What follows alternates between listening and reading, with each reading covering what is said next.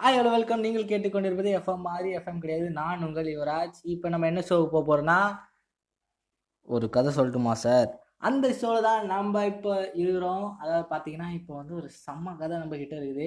அந்த கதையை வந்து அப்படியே ஒரு ஃப்ளோலேயே போயிடும் என்ன கதைன்னு பார்த்தீங்கன்னா விறகு வெட்டி கதை தான். பாதி பேருக்கு விறகு வெட்டி வந்து கதை தெரியும். இருந்தாலும் நம்ம வந்து இதை இன்ட்ரெஸ்டிங்காக எடுத்துகிட்டு போவோம். அப்படின்ற ஒரு நோக்கத்தில் இப்போ வந்து அந்த க- கதையை ஆரம்பிக்க போகிறோம் நிறைய பேர் பேசி என்ன இன்ட்ரெஸ்டிங்காக என்ன நீ இன்ட்ரெஸ்டிங்காக சொல்லுவியா? அப்படிலாம் இல்லைங்க. எனக்கு தெரிஞ்ச வகையில் நான் இன்ட்ரெஸ்டிங்காக சொல்கிறேன் கதைக்குள்ளே போயிடுவோம். இது மாதிரி விறகு வெட்டி வந்து டெய்லியும் விறகு வெட்டுறது தான். விறகு வெட்டி பின்ன என்ன ஐடி பிஸ்னஸ் பண்ணுவார் அப்படின்னு நீங்கள் கேட்கலாம். சரி ஓகே கோச்சிக்காதீங்க.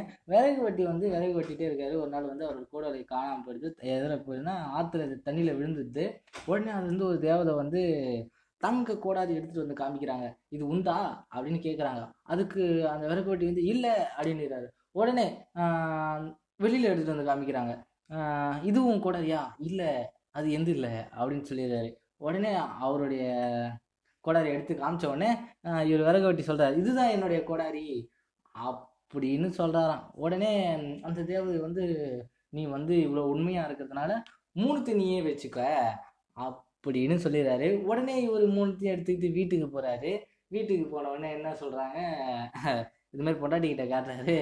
இந்த பாரு இந்த மாதிரி நடந்துச்சு இந்த மாதிரி மூணு கூட வந்து தேவதை கொடுத்தாங்க அப்படின்னு சொன்ன உடனே இவங்களுக்கு அந்த இடத்த பார்க்கணும்னு தோணிடுச்சு. உடனே இவங்க என்ன பண்ணுறாங்க இவரும் ம- வெட்டி அவங்க மனைவியும் வந்து அந்த ஆற்றுக்கிட்ட போகிறாங்க ஆற்றுக்கிட்ட போயிட்டு பார்த்துட்டே சொல்ல அவங்க மனைவி தவறுதலாக தண்ணிக்குள்ளே விழுந்துறாங்க. தண்ணிக்குள்ளே விழுந்துட்ட உடனே தேவதை மறுபடியும் எடுத்துகிட்டு வந்து காமிக்கிறாங்க.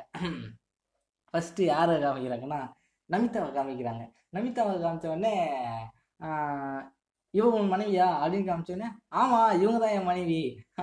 அப்படின்னு சொல்றாங்களாம் அதுக்கு தேவதை சொல்றாங்க கோடாரி காமிச்ச உடனே மட்டும் உண்மையா கோடாரி இது அப்படின்னு வாங்கிட்டு போயிட்டேன். இப்போ பொண்டாட்டி யாருன்னு காமிச்சா மட்டும் மாத்தி சொல்றியா? அப்படின்னு கேட்டதுக்கு அதுக்கு விறகு வெட்டி ரிப்ளை பண்றாரு என்னவா?